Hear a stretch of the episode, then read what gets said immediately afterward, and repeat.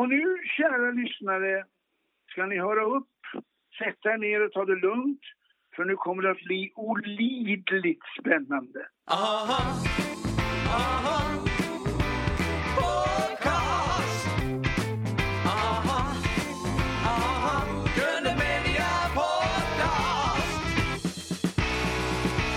Välkomna till Grunde Media Podcast för mig, Jakob Olsson, Henrik Ahlström och Erik Jensen. Och idag ska vi ringa upp en riktig titan. En riktig titan, ja. En skådespelaridol som vi har fått äran att följa i många år här. Vi hälsar Peter Harryson välkommen till Grunde Media Podcast, helt enkelt. Tack så hjärtligt. På länk från Linnestan, det är inte långt ifrån.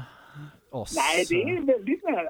Ja, vi hade ju velat träffa dig personligen, men coronan har ju satt stopp för det här med... Ja, nu är man ju i vad heter farozonen här, så nu vågar man ju inte träffa så mycket folk. Ja, förstår det. Hur är läget med dig då, Peter Harryson? Jo, det är bra tycker jag. Mm. Det är jättebra. Har du påverkats av virusvåren här nu? Och det... Ja, det har jag gjort. Jag skulle ha varit på turné. Mm. I början på, vad var det, maj. Mm. Och den blev ju inställd, så att det är en påverkan har det varit. Mm. Och sen så är man ju påverkad varje dag över att man inte får träffa folk egentligen. Mm. Man är långhårig som en... som en hippie. Den lång har jag inte varit sedan 1969. Oj, så pass. Alltså, vi skulle gärna vilja ha ett bildbevis. Alltså. Ni ska få ett skräckexempel där. Det är så, ja. Oh. Ja, men det blir spännande att se då. Men den här turnén du pratar om, det känner vi faktiskt mycket väl till, eftersom vi har intervjuat din gode vän Robert här då, Robert Wells. Ja, just det. Berglund Harrison och Wells på turné. Hur ser planerna ut med det nu då? Planerna är att den 17 september ska vi ha premiär på den och göra en då. Mm. Det är planerna, men det vet man ju inte om det går fortfarande. Mm. Mm. Ja, det känns som att det kommer att bli en stor drös med premiärer i höst istället. Som... Ja, det kommer känns det som. Ni får explodera, se till att sticka ut där. Ja. Hur är ditt förhållande liksom till corona? Jag vet att du är försiktig. Sådär. Ja, jag är som alla andra äldre människor. Man får isolera sig ganska mycket.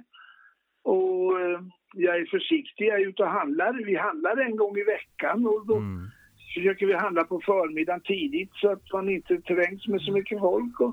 Men... för mig var det inte så stor skillnad eller det. Jag satt mest hemma och tryckte i alla fall. Så att... Jag tänker också, du har ju faktiskt genomgått en ganska tuff sjukdomsperiod för några år sedan. Jag ligger i farozonen, det gör jag. För att det var ett år sedan lite drygt jag kom ut från sjukhuset. Ja. Och då hade jag legat 15 veckor. Du har sagt någonstans att du faktiskt var död, eller i alla fall i koma, eller? Nej, jag dog. Det var så pass. Hjärtat stannade. Ja. Med tanke på de här 2 åren då, först det och sen corona då. Hur ser du på livet och livslusten idag efter den? Ja, livslusten finns. Jag tänker så här, att om de nu lyckades rädda mig, som då var 71 år, som är det min plikt att leva 10 år till minst. Ja. För att de ska inte slita förgäves, tycker jag. Nej, det är sant. Det känns som du alltid sprider en positiv energi sådär. Alltså, en livsnjutare. Ja, det kan man väl lugnt påstå att jag är. Jag tycker om livet och jag njuter så gott det går. Och det är olika saker man njuter av i olika tillfällen. Ja. Jag har missat 2 resor. Jag älskar att resa bort. Ja. Jag skulle till London som jag alltid åker till, och till Paris, och det går inte. Så att, men man får åka till Åstol eller någonstans istället. Lagar du en hel del mat också kanske? Jag vet att du är en stor förkärlek för mat. Jättemycket mat. Ja. Det gör jag. Ja. Det är varje dag. Vilken mat lagar du då, Peter? Idag blir det köttbullar. Ja. Men det är mycket husmanskost och... även kinesisk husmanskost. Jag försöker alltså göra lite kinamat hemma. Blir det lever också? Jag läste att du var stor för Kina. Ja, absolut. Ja. Absolut. Men vi har också, visst, du är medlem i, är det gastronomiska akademin. Ja, Gastronomiska akademin. Ja, hur ser era möten ut nu då? Lagar ni mat via länk? Och nej, det är sådana här telefonmöten eller på iPaden. Ja. Men det är alltså två gånger om året vi har officiella möten. Mm. Och jag hann vara med på en prisutdelning som vi hade i januari. Mm. Och, men sen det här marsmötet som vi hade, eller april var det. Det var ju på sån här på länk. Mm. Och nu hoppas vi väl på att kunna ses till hösten då. Mm. Får jag fråga, är Mannerström med i det här också? Nej, han är inte med. Han är inte där. Nej, just det. Nej. En liten tanke där. Det är inte så mycket kockar med i det gastronomiska akademin. Aha. Ja, det är andra människor som tycker om matlagning och sånt där. Ja. Till exempel, för att skryta högt, Hans Majestät Konungen är med. Se där, just det. Ja. Inte illa för sig. Ja, men han har nummer 17. Han har nummer 17, stol nummer 17. Häftigt. Eller tallrik nummer 17. Tallrik nummer. Är den guldpläterad? Ja. Nej, det är silvertallrik är det faktiskt. Wow. Ja. Är han med på länk också då? Och, ja, jag vet inte. Jag var inte med det här sista mötet. Jag vet inte om han var med. Det är nästan man vill fråga så här, vilken favoritmat kungen har då. Men det berättar han inte. Det är hemligt. Nej, han avslöjar inte det. Han är neutral där också liksom. Ja, han säger det och med all rätt. För vi frågade honom, jag har frågat honom. Ja. Och jag vet ungefär vad han gillar. Han gillar svensk husmanskost alltså. Ja, men det är det. Men han säger det att om jag skulle berätta precis vad jag tyckte är bäst om, då skulle jag få det jämt. Då skulle jag inte tycka om det längre.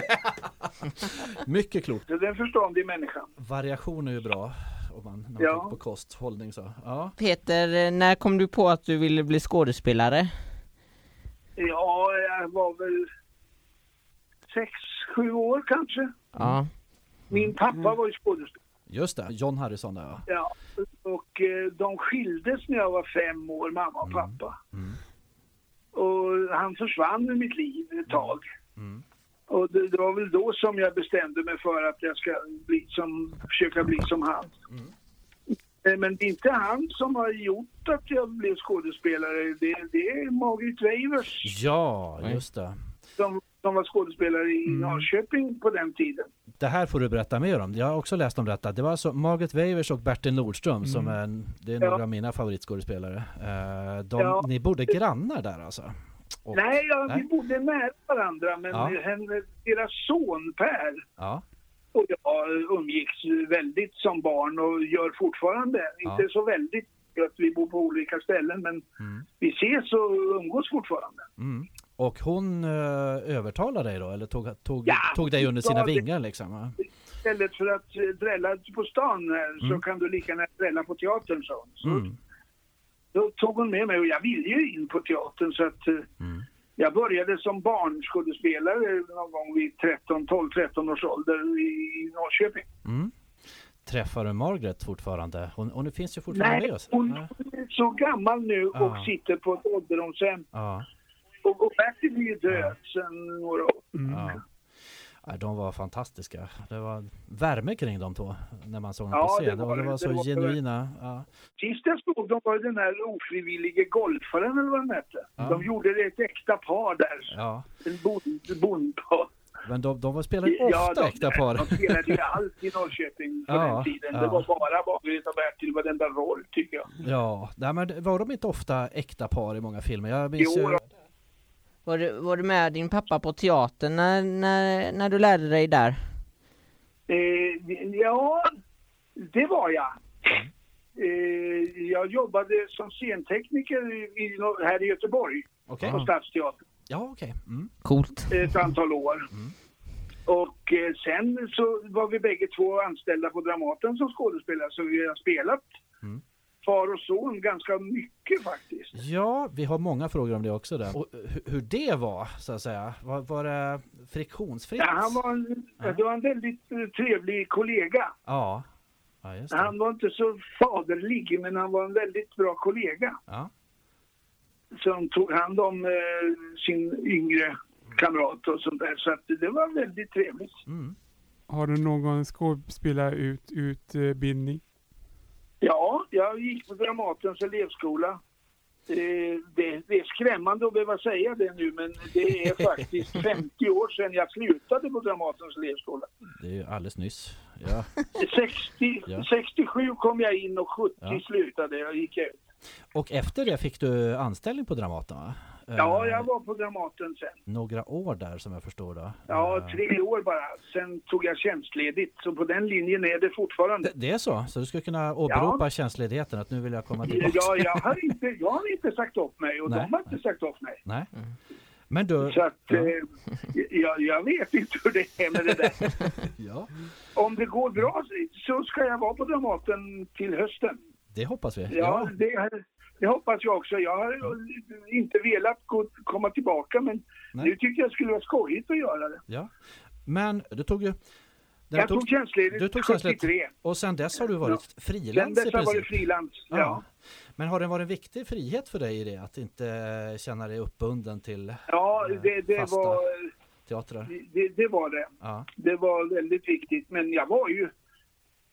10-årsperioder på Stadsteatern i Uppsala. Men det var inte hela tiden. Jag var ju på Oskarsteatern emellan och rörde mig lite. Jag brukar säga att det finns inte en scen i Stockholm jag inte har stått på. Har du någon favoritscen, Peter? Ja, Oskarsteaterns scen tycker jag är en av de bästa att vara och spela på. Oscars var den stora operett och musikal kanske inte så mycket, men operettscenen och nu för tiden är det ju Vicky van der Lanken som har det tillsammans med To Interplay. Så att men jag har inte varit där på 25 år nästan. Sista jag var med i var Guys and Dolls där. Just det, musikalen där. Jag tänker så här, musiken har ju varit, känns som det har varit ett stort spår för dig också. Hade du en dröm om en musikkarriär mycket. Också? Ja. Det hade jag ju inte en tanke på. Nej. Och sen när man upptäckte, herregud, jag har ju sjungit hela mitt yrkesliv i 50 år. Och liksom.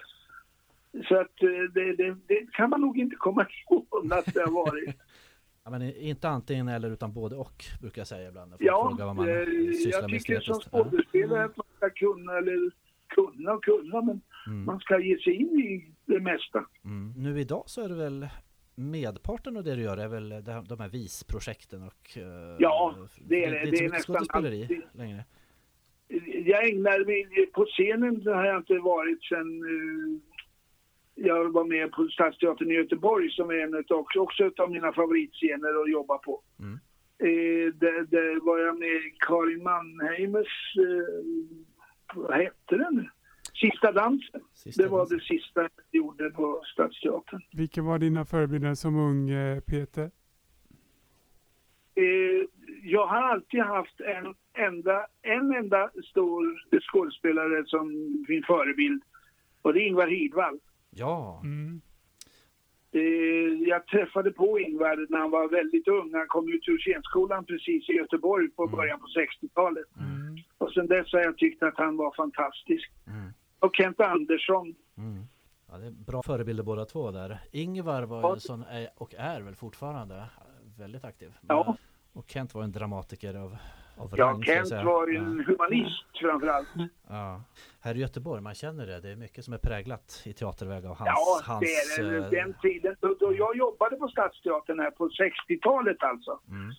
Fram till 67 då jag kom in på scenskolan i Stockholm. Men då var ju Göteborgs Stadsteater den ledande i Europa, vågar jag påstå. Det var en otrolig tid som man jobbade där. Kent var ju folkteater... Kent var... Han var i högsta grad där. Han skrev ju sina flotten och... De stora pjäserna som det gjorde han ju i slutet på 60-talet där på Stadsteatern. Vad skulle du ge den unge Peter för råd? Ja, gör om samma misstag som jag har gjort. Fail again, fail better. Samuel Beckett. Alltså, det finns många nitar och många väggar man har sprungit in i, men man har nytta av den på något sätt. Det är ju så man utvecklas och kommer framåt. Ja. Misstagen är... Så det är rådet jag skulle ge. Gör om samma misstag. Ja. Har du gjort bort dig någon gång på scenen, Peter? En bra följdfråga där, tycker jag.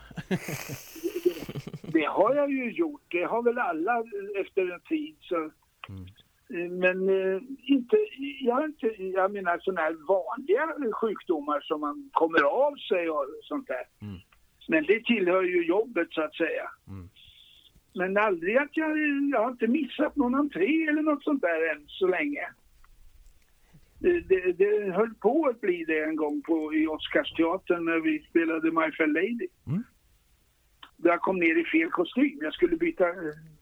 Jag kom ner i fack och skulle vara sopåkare. Det var lite snabbare. I Göteborg hade det varit en politisk markering, tror jag. Ja. Sådana där anekdoter samlar vi på. Alltså, så det är alltid kul att höra. Alltså, du har gjort väldigt mycket då genom åren. Film eller teater, vad är svårast? Och vad har varit roligast? Det frågar de ofta. Mm. Och det roligaste är väl vad man håller på med just då. Ja. Jag har filmat nu ett tag. Mm. I förra året så här dags, eller på hösten, med Colin Nutley. Ja. Mm. Och det är bland det roligaste jag har varit med om i hela mitt liv. Mm. Så det, om någon frågar så är det väl det som är det roligaste jag har varit med om. Mm. Men sen hade vi väldigt trevligt i Rederiet också. Just det. Resultatet må man säga vad man vill om. Men det var bland det roligaste jobb jag har haft. För att det var trevligt och roligt att gå till jobbet varje dag och sånt där. Så det var ett skojigt gäng att jobba med. Hur fick du rollen som Per Silver? Ja, de ringde mig. Det är skojigt det. De ringde mig från TV och frågade om jag kände till någon göteborgare som kunde spela Per Silver. De ville ha en göteborgare, alltså. Det var... Ja, han skulle vara från Göteborg. Han skulle bryta lite på göteborgska. Ja. Och jag var inte göteborgare, så jag sa, jag kan försöka, men ni måste stoppa mig när jag pratar för mycket göteborgska. Ja. Och det lyckades de göra, så att då fick jag rollen själv. Så att det blev aldrig någon, jag letade inte reda på någon annan. Det var väl strålande castat där, tycker jag. För det blev rätt många avsnitt med Per Silver där. Ja, det blev väldigt mycket. Ja. Hur länge var du med sammanlagt där? Ja, jag var med i fyra år eller något sånt där. Ja. Och sen när jag äntligen fick en chans att dö i TV. Ja. Som jag bad, kan inte skriva ut med att jag dör. Så blev jag regissör för ett antal avsnitt också. Ja, du regisserade några där också. Ja. Så jag var kvar på Rederiet ett tag. Regisserade du som Per Silver då med järnhand? Eller hur var du som regissör? Det du gick in i din roll där, tänkte jag. Ja, helt och hållet. Jag regisserade mig själv ett tag också. Det var skojigt. Jag var med i några avsnitt också. Ja. Det är väldigt roligt när du gnabbas med Reidar i korridoren i ett avsnitt. Ja. Jag kommer inte ihåg alla avsnitt tyvärr. Det känns som de gnabbades inte bara en gång där. Nej, de rycker ihop många gånger. Ja. Hur var kemin med... Alltså, han skulle vara den stora skurken. Ja. Per Silver. Han skulle komma som den riktiga gangstern och förstöra. Men det gick ju snart överstyr. Han blev ju snällare och snällare. Ja, just det. För att det kom ju... Alltså det kom till massa... De svetsade in ett lik i en dörr. Och, just det. Menar, det gjorde aldrig Per Silver. Han höll sig väldigt snällt. Men han var en ganska otrevlig person. Eller, tyckte de väl att han skulle vara. En dryg göteborgare. Han var från Åstol faktiskt. Det säger han i ett ställe. Nu åker jag hem till Åstol, säger han. Men det var inte därifrån du fick idén att skaffa en på Åstol? Nej. Bodde redan där, då bodde jag på Åstol, så jag tänkte det är lika bra att säga det. Hur var det att spela en sån roll, Peter? Ja, de är oftast roligast. Det är så? Ja. Det är mera karaktär på dem, de där osympatiska typerna. Blir du igenkänd på stan för Per Silver? Om Ja. Sa folk något roligt till dig? Ja, Göteborg faktiskt. Ja. Jag bodde ju i Stockholm på den tiden. Ja. Och en gång var jag i Göteborg och gick på Avenyn. Ja. Och då kom det fram en kille, en gubbe, en äldre herre alltså. Ja. Som man inte... Och så stannade han mig och sa: "Du, Per Silver, det är jättebra att klä emot de där jävla nollotterna." Det tycker jag är en trevlig kritik. Då har man satt avtryck alltså. Ja. Även om nu karaktären är osympatisk, men att ändå folk, framförallt kanske göteborgare, det blir lite Göteborg mot Stockholm. Göteborgarna tyckte jag om honom. Aha. Aha.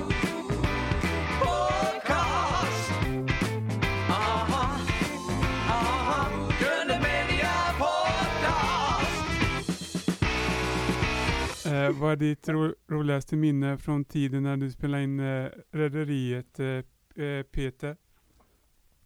Ja, det är svårt. Jag kan inte säga något speciellt skojigt eller inte. Det gjorde du ju alldeles nyss här, så att vi har ju fått en fin anekdot. Ja, det var ju reaktionen på det. Det var trevligt och bra. Hur var det att spela mot Gösta Perselius då, som var din antagonist? Den gode? Ja. Det var ju en gammal god skådespelare, så att det var bara trevligt att göra. Ja.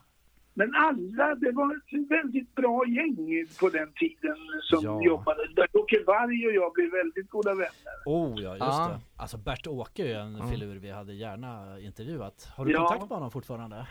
Ja, lite grann har vi kontakt med varandra. Ja. Men Bert-Åke börjar bli så pass gammal nu så att han orkar inte så mycket. Han har ju legat i och varit väldigt aktiv och jobbat. Men nu börjar det tryta lite orken på hos honom. Ja, jag förstår det. Det är lite vemodigt när man tänker på... Det är flera från den tiden där som faktiskt är borta nu. Jans Brost och Uno, vad heter han? Ja, Hans Wengström och... Hasse dog ju först utav dem, men... Mm. Sen, Johannes är borta. Det är väldigt många som är borta faktiskt. Yvonne. Ja, Yvonne dog ju för ett tag sedan. Ja. Då blev man lite nostalgisk. Tänkte det var en ensemble som har etsat sig in i folkhemmet på något sätt, va? Ja, det kan man nog säga. Saknar du Åstol, Peter? Ja, alltså jag saknar inte boendet där ute. Men det är klart man... Jag längtar inte till Åstol om jag säger så, men jag tycker att det var väldigt goda år. Vi bodde ju där 19 år. Mm. Så att det var väldigt trevligt att bo där ute, det var det. Mm. Men jag ångrar inte att vi flyttade in till stan. Det är lättare att ta sig fram och... Även om den här gatan vi bor på, Oliverdalsgatan, är väldigt kullrig och bullrig och sådär. Jag går ju med kryckor så att det är inte det lättaste. Jag tänkte att du skulle säga att du bor längst upp i Nordhemsskolan där, men det är inte där du bor. Den backen. Den där parkerade jag en gång i världen. Ja. Och jag höll på att aldrig komma upp till bilen. Ja, oj. Det var förfärliga steg. Och nerför var ännu värre. Så då höll man får ramla och rulla ner hela vägen. Men det är inte leka med den backen. Det är jag glad för att jag slipper göra. Jag funderar ibland på om det är så att ett medvetet straff till eleverna att man har byggt skolan där uppe. Så att det ska vara jobbigt. Det kan vara en slags raffinerad uträkning. Men Linnestan är fint alltså. Så du har hittat bra boende där, tänker jag då. Jag trivs väldigt bra. Restaurang också. Men brukar du hänga på Åstol ibland även nu? Nej. Sådär? Nej, alltså jag har varit på Åstol, jag flyttade för 5 år sedan. Ja. Jag har varit på Åstol en gång. Jaha, oj. Ja. Sen, och nu ska jag dit i sommar, den 27 dennes. Okej. Mm. Ska vi dit och sjunga på Rökeriet. Ja, men vad trevligt. Är det här visprogrammet du gör med Bengt Magnusson, gitarristen? Ja, med Bengt och jag. Tänker du ofta på din pappa?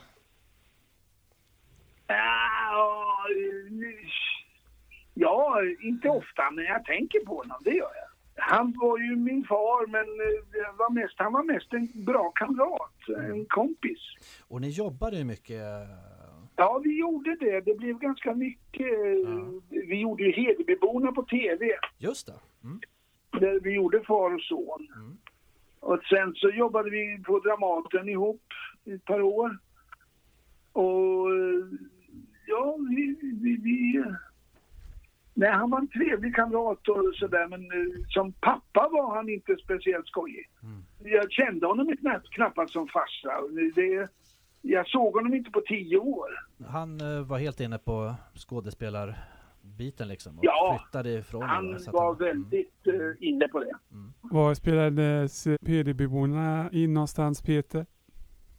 I Sörmland utanför Vagnhärad. Mm.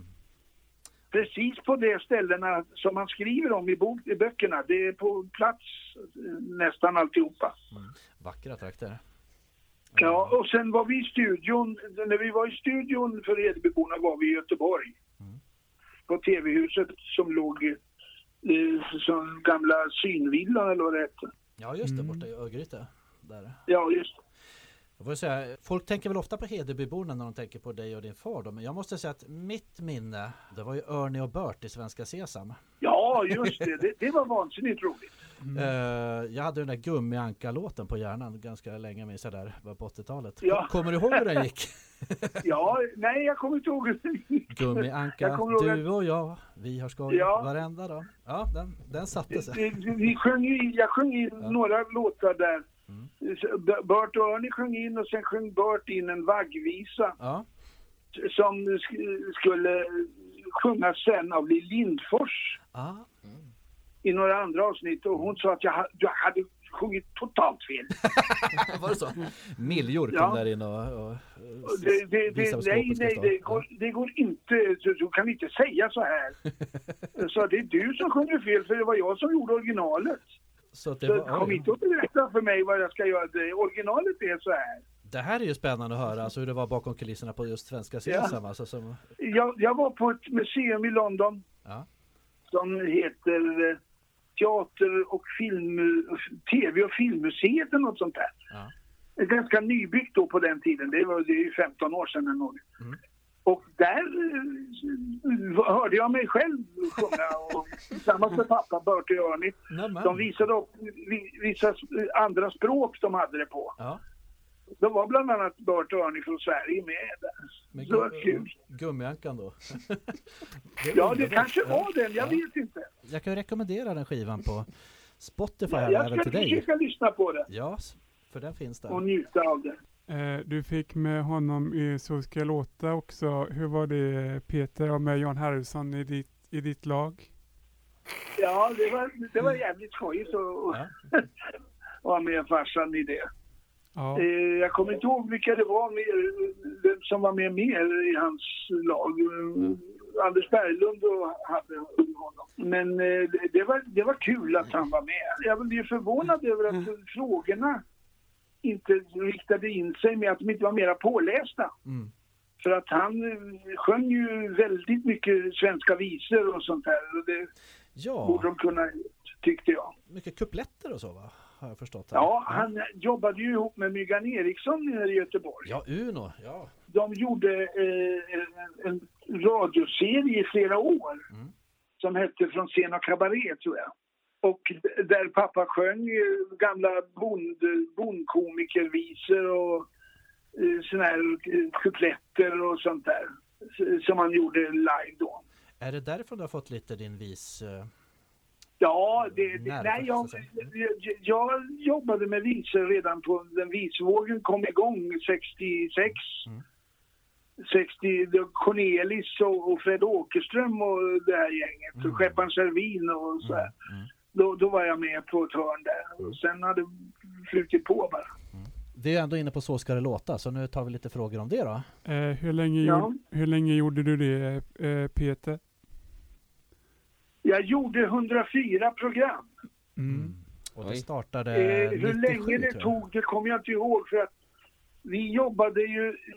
Vissa år jobbade ju både höst och vår. Mm. Samma år, men sen gick det över till en gång om året bara, men det var väl en 6 år eller något sånt där. Ja, det blev en succé. Jag minns det som ett helt nytt koncept.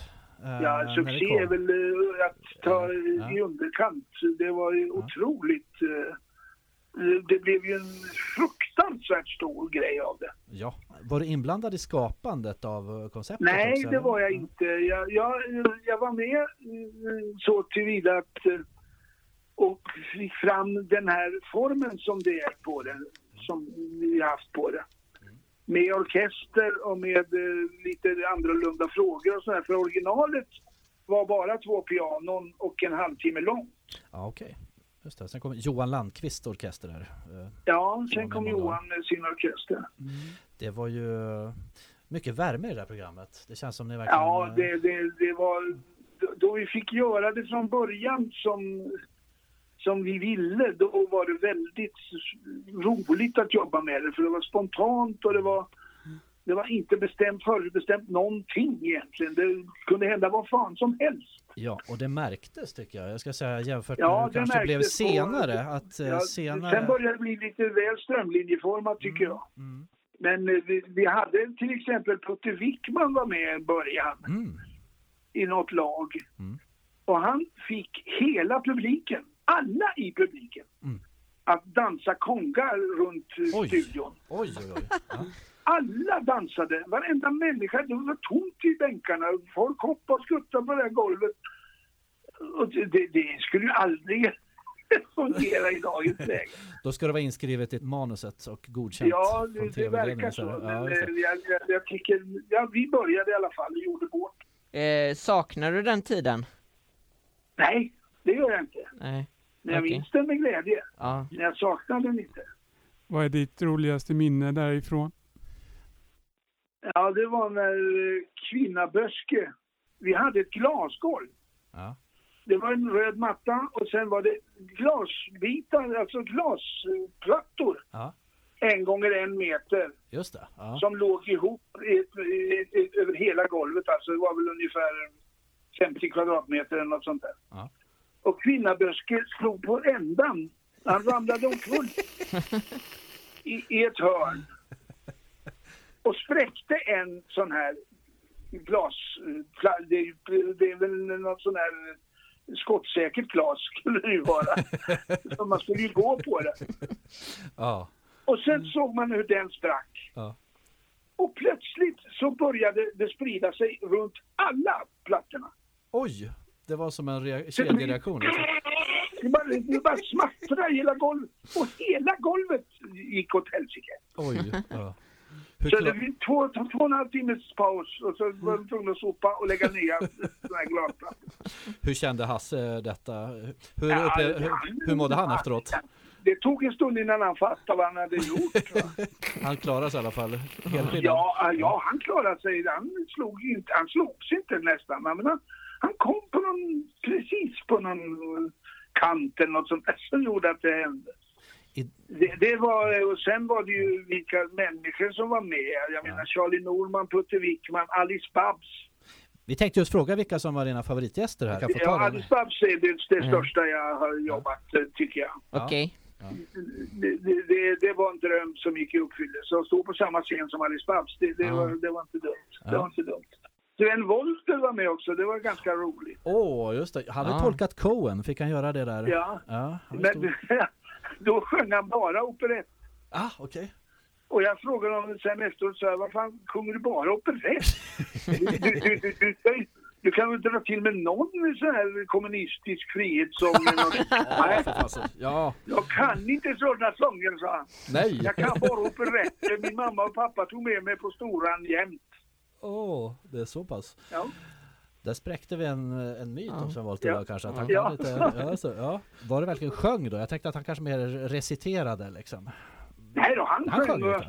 Han spelade trumpet också ett tag. Ja, jaha, just det. Mm. Ja. Härligt. Jag hade ju inte med det där att göra egentligen. Jag hade vissa önskemål, det hade jag. Mm. Bland annat ett som aldrig kom till skott, Jerry Williams. Ja. Vill jag ha med. Ja. Och jag pratade med honom och jag tjatade på honom. Och till slut sa han. Jag går väl med på det då, sa han. Jag går väl med på det. Men jag tycker inte det verkar kul. Alltså det är inte... Sen ringde han efter 2 dagar när de hade börjat jobba med det. Och så, nej, du vet att det går inte det här. Alltså, det är inte min bag det här. Det går inte. No. Så det blev aldrig någon Jerry Williams. Så Magnus Uggla var också sådär. Ja. Povel Ramel var skräckslagen. Povel och jag kände ju varandra ganska väl. Ja. Men Povel tyckte... Nej, han var pedant, Povel. Han ville ha mycket kontroll över, kanske. Ja, han skulle ha jättekontroll. Ja. Allt som ser spontant ut så har vi repeterat i 3 dygn. Ja. Så det Povel var väldigt... ville veta vad han gjorde och sånt där. Men en som var kul var Ove Törnqvist också, minns jag. Han kör ju fortfarande 90 bast gammal. Alltså mycket tror jag i konceptet berodde ju på den fina kemin där mellan dig och Robert och Anders Berglund. Ja, det var ju, vi hade ju så roligt. Vi hade så, jag och Anders och Robban. Mm. Vi kände varandra ganska väl. Jag och Robert hade jobbat i en tv-serie långt innan. Jag vet precis vilken det är. Jakob, kommer ihåg vilken tv-serie det var? Hallå där, köp låba. Jajamän, kan det vara den? Det var den. Ja. Robert berättade om detta. Och det var ert första möte, va? Det var då ni lärde känna varandra. Ja. Jag kommer inte ihåg det så bra som han gör. Nej. Och Anders och jag har känt varandra sedan vi var små pojkar och flickor. Jaha, är det så? Ja, vi har känt varandra ganska länge. Vad gjorde du och Robert Wells och Anders Berglund på när ni ses? Lagar du mat till dem? Nej, jag har aldrig gjort det. Är det så? Nej. Mm. Ja, det är faktiskt så. Vi ses oftast ute på restaurang. Ja. Men jag skulle väl ge dem taffelspitz. Vi pratar mycket om din pappa här, men du hade ju faktiskt en mamma också. Ja. Vi är jättenyfikna på den mamman som du vinkade till och hälsade till. Ja, hon var, jobbade på kontor. Aha. Ja, en helt normal människa så att säga, inte alls in i nöjesbranschen eller något. Mm. Och bodde i Norrköping. Mm. Och jag tror att hon förbannade den dagen hon sa att du kan här fortsätta och hälsa till mig. Och hon blev ju den mest kända personen i hela Norrköping ett tag. Det är så? Ja, hon kunde inte gå ut på gatan ens en gång. Vinkade folk till henne där också och sa hej mamma? Ja, alltså, det var så. Hon kom fram och pratade med henne. Men hon gillade den där uppmärksamheten ett tag, men det blev nästan för mycket för henne. Var hon en trend för dig, Peter? Det var hon. Mm. Det kan man nog säga. Mm. Det var inte som min farmor. Aha. Som när pappa, min far skulle vara med i tv någon gång första gången och sjunga eller göra någonting. Ja. Och han sa det till farmor att du måste se det här nu är jag med i tv. Ja. Och då sa hon nej. Jag skulle satt och såg på Jokkmokks-Jocke istället. Jaså, det var mycket, föredrog det var mycket roligt. Jocke alltså, jaha. Ja. Okej, just det. Men fick hon på något sätt krypa till korset sen då när du hade... Ja, hon kröp aldrig till det var så. Du var ju med i Jönssonligan i 2 filmer och gjorde olika karaktärer. Hur var det? Ja, det var skojigt. Det var så korta snuttar bara. Mm. Ja. Men annars var det roligt att filma med det där gänget. Det var trevliga människor att vara med och göra. Och... Mm. När du spelar polis i Jönssonligan eller i Göta kanal-filmen får du hoppa i är det du som hoppar i vattnet eller är det en stuntman? Det är jag, det är Göta kanal. Ja. Just det är Göta kanal När du spelar polis. Det är jag själv som gör. Det är det. Ja. Ja, absolut. De kallade inte en Johan Thorén för. Var det kallt i vattnet? Ja. Ja, det var det. Ingen torrdräkt alltså, utan du körde på det. Nej, de skulle ha på mig våtdräkt och under kostymen. Ja. Men det fanns ingen i den storleken jag hade. så Magnus Härenstam fick en. Mm. Ja, han njöt av våtdräkten där. Men jag kunde inte så att jag flaskade i det flera gånger utan det gick ju bra. Jakob, vad är det för roll han har där? Han spelar Kronofogden och du var polis där. Men du var ju med i Jönssonligan också där i 2 filmer och du är väl en av de få som har varit med i 2 Jönssonfilmer och gjort olika karaktärer, väl? Eller var det samma typ av karaktär? Du är ju en chaufför. Nej, det var en var jag militär. Ja, just det. Och körde en militärbil. Ja, men den scenen, det är ju en av de där som jag minns som Jag kan vara 8-9 år och jag minns nog fortfarande den som en av de mest spännande scener jag har sett på i svensk film. Ja, de gjorde inbrott i bilen när jag stod parkerad. Just det, min bil! Ja, min bil. Ja. Och sände min bil. Och sen var jag polis i 2 filmer, tror jag. Var du? Då har du varit med alltså i fler än 2 filmer. Det måste ju vara 3 filmer, va? Jag tror det. Men du är väl en fångvaktare också som kör gänget där? Och så kommer Henrik S. Järrel på cykel och säger att fångarna har rymt. Var det så? Att de har stuckit, det kommer jag ihåg. Ja. Hur var det att jobba med Gösta Ekman? Ja, det är alltid... Han var ju oerhört professionell och jättetrevlig. Jag kände Jöcke lite grann. Mm. Så att det var bara kul att jobba med honom. Mm. Det är filmningens dilemma det där. Mm. Om man inte har scener tillsammans så syns man ju knappt, va? Ses man ju inte så ofta. Mm. Aha.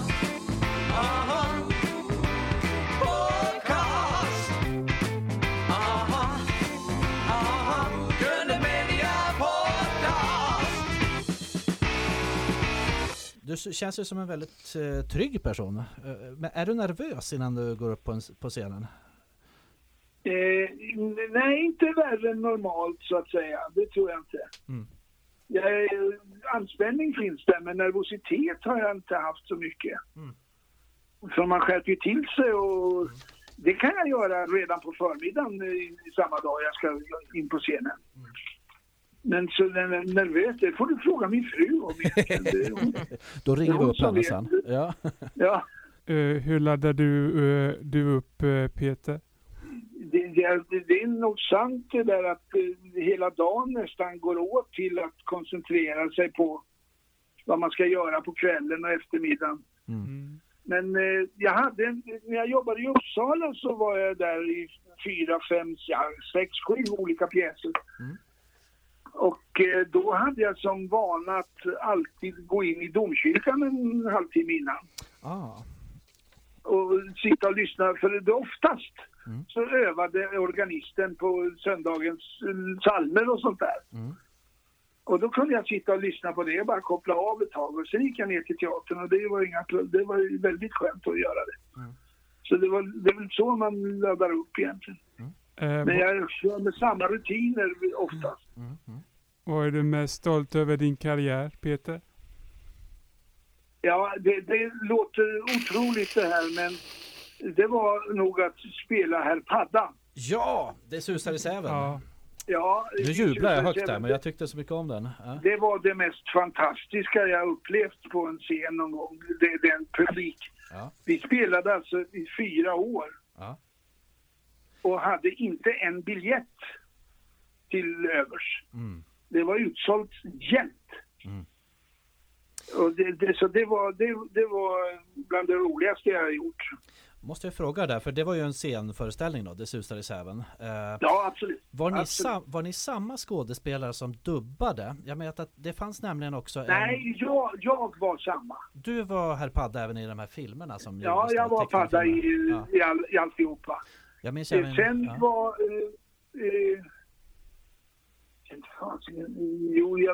Skarsgård var med i tidningen. Ja.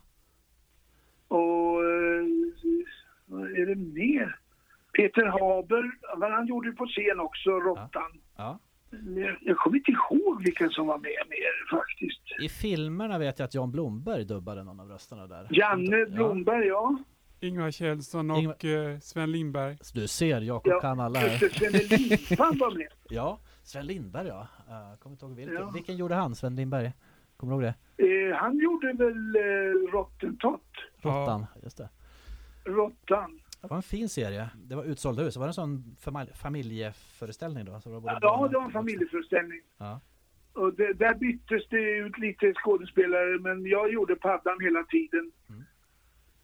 Sen gjorde Peter Haber gjorde Rottan i premiären. Sven Wolter gjorde Grävling. Jaha, okej. Ja. Ja, och Ingvar Hidvall. Och Ingvar Hidvall också. Mm. Ingvar gjorde Mullvaden i originalet. Vad häftigt att få sådana fina och bra namn och göra detta. Liksom. Det var ju A-laget. Ja, verkligen. Ja. Ja, att just det, barnteater. Allan Svenssons regi. Allan Svensson, just det. Som regisserar då. Ja. Jag har ett minne av dig i Pelles julkalendern, Pelle Svanslös. Du spelar ju hunden där i. Var det roligt? Ja, det var väldigt roligt att göra. Ja. Du hade en stående replik där i middags. Ge dig iväg! Han hade en enda replik och det var ge dig iväg. Ja. Ja. Hur fick du den rollen? Jag var så vacker så jag såg ut som en hund. Jag gjorde djur hela tiden då på den tiden. Ja, det var mycket djur där. Men alltså, den där hunden, det roligaste med den där hunden, det var en detalj som bara jag och regissören visste om. Mm. Han då satt ju fastbunden i sin... Han sprang ut så länge den kedjan räckte, sen gick det inte längre. Nej. Men han var ju intellektuell, hunden, så han låg ju och läste hela tiden. Just det, ja. Och han läste en bok som heter 100 sätt att bryta sig ut. Nej. Det minns inte jag minns. Av Houdini. Av Houdini? Ser man det i filmen? Och den kom med i bilden faktiskt en gång. Ja. Utbrytarkungen. Så han lyckades ju bryta sig ut till slut. Det är ju briljant. Sådär lite diskret för den som ser. Ja, det är bara för den som är intresserad och lägga märke till, så läser han den boken. Genialt. Ännu en liten sån fin detalj i en väldigt trevlig julkalender. Ja. Den är favoriterna faktiskt. Ja. Julkalendern har jag varit med ett flertal. Juli Kapernaum tycker jag är den roligaste. Mm. Där spelar du ganska elak. Ja, han var en riktig gris. Det var under Per Silver-tiden också. Det var på tidigt, mitten på 90-talet. Pantbanksägare här Skog. Ja, kommer du ihåg den, Jakob? Men han fick ju dansa en dans och lite sånt där. Han hade en egen sång. Ja, det var också en himla fin kalender. Alltså. Ja, den var rolig att göra. Den var jättekul att göra. Vad lyssnar du för musik när du är ledig, Peter? Jag lyssnar alltid på klassisk musik. Har du några speciella... Mozart, giganter? Beethoven, Schubert. För att jag säger det, en dag utan Mozart är en förspilld dag. För att citera herr Padda. Ja. Säger han det där? Ja, det kanske är. Vad har du för kommande projekt på gång? Det är om det skulle bli av den här turnén med Anders Berglund och Robert Wells. Ja, okej. Och sen ska Bengt Magnusson och jag göra lite visor och sånt där framöver. Det är det enda jag har. Mm. Sen ser jag fram emot min pension. Ja. Får mycket skön tid att laga mat och lyssna på Mozart där då. Ja, jag tycker jag har en fruktansvärt massa tid nu också. Ja. Nu ska vi köra lite 5 snabba med dig idag, Peter. Ja. 5 snabba. Örne eller Bört? Örne. Om vi säger så här då, Örne eller Katten Gustav? Örne är roligare. Åstol eller Göteborg? Det är Göteborg. Det är lite tvekan där, men det är godkänt. Ja, det är ju västkusten alltihop, så att det är helt okej så. Ja. Elvis eller Beatles? Beatles slår ingen. Du är stort Beatles-fan. Ja, Vilken favoritplatta har du? Revolver och The White Album. Ja, de liknar varandra lite där. Det är ruffiga plattor. Jag får säga, de var så nya när de kom. Ja. Alltså, det var... Ja, du upplevde ju det när de kom också, så det måste vara speciellt. Men... Alltså, 62 var de väl här. 62, just det, Love Me Do. Ja. Jim Henson eller Frank Oz? Henson. Jim Henson, Och Frank Oz, det var ju dock rösten där till Mupparna. Var det inte han spelar Gonzos röst? Ja, det är inte tråkigt någon av dem egentligen. Nej. Stuvad lever eller pulvermos då? Stuvad lever är en av mina älsklingsrätter. När jag var 6, 7, 8, 9, 10 år och var sjuk, och då var det synd om mig, då fick min mamma stuva lever åt mig, för det var det bästa jag visste. Så det är fortfarande stuva lever. Slår pulvermos med hästlängder där då? Ja, det vill jag lova. Pulvermos har jag inte ätit sedan jag gick i skolan. Så. Och då var det inte pulvermos heller. Vi hade Leif Mannerström faktiskt med här i podden som gäst. Och då råkade pulvermos komma på agendan här. Och han blev vansinnig. Ja, alltså jag håller med honom. För att jag förstår inte vitsen med det. Nej. De säger att det går så fort. Kemikalier. Alltså, skär potatsen i småbitar och ställ in den. Så det tar 4 minuter att koka den. Mm. Så det är inget bättre än att röra ihop det där blufset. Jönssonligan eller Göta kanal? Göta kanal. Ja.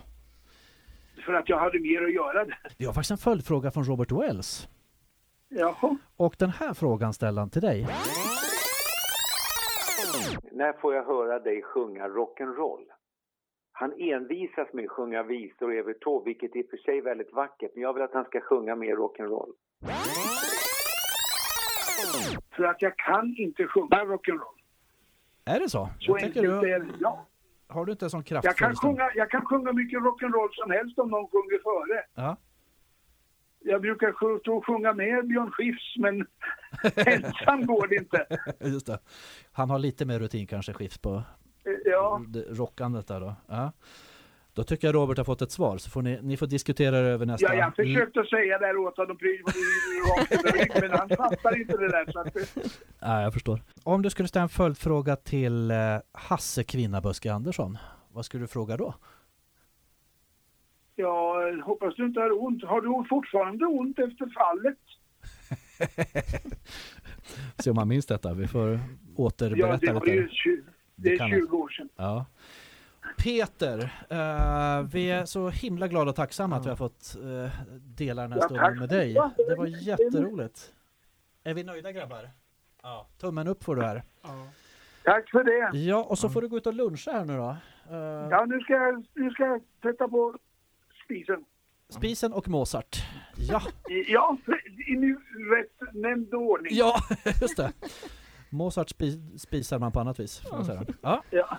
Ha det så trevligt, Peter. Och lycka till med Anders och Roberts projekt här då i september och allt annat. Sköt om dig.